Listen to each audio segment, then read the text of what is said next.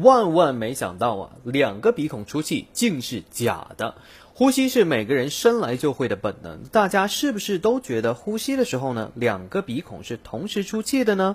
今天啊，就要颠覆你们的认知。虽然我们都有两个鼻孔，但大部分人基本上一次只会用一边的鼻孔呼吸。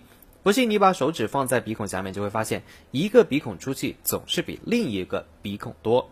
这到底是为啥呢？今天就跟大家来聊聊单鼻呼吸这件事儿。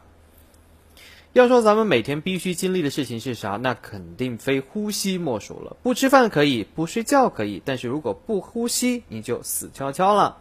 其实啊，鼻孔轮班呼吸发生的原因就在于我们鼻子双侧的血管会一张一弛，导致了两侧鼻腔内阻力出现改变，进而使一个鼻孔工作，而另一个鼻孔呢放松。然后每隔两到七个小时，两个鼻孔呢交替进入工作状态。这种现象在医学上称为生理性的鼻甲周期。